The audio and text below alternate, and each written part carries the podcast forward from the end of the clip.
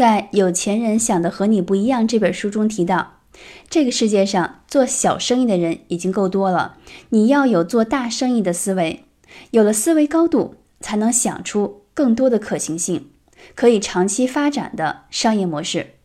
为什么大部分人持续做事，可是最终发展很局限，只做了些小小不言的事情，对这个世界影响很小呢？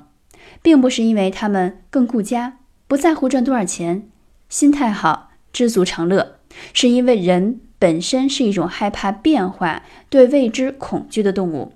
遗传基因会要求我们保持现状，但凡任何改变都会触动恐惧神经。面对即将到来的每一天，大部分人都担心损失、失败。能保持乐观，认为这一天会充满惊喜的人，真是凤毛麟角。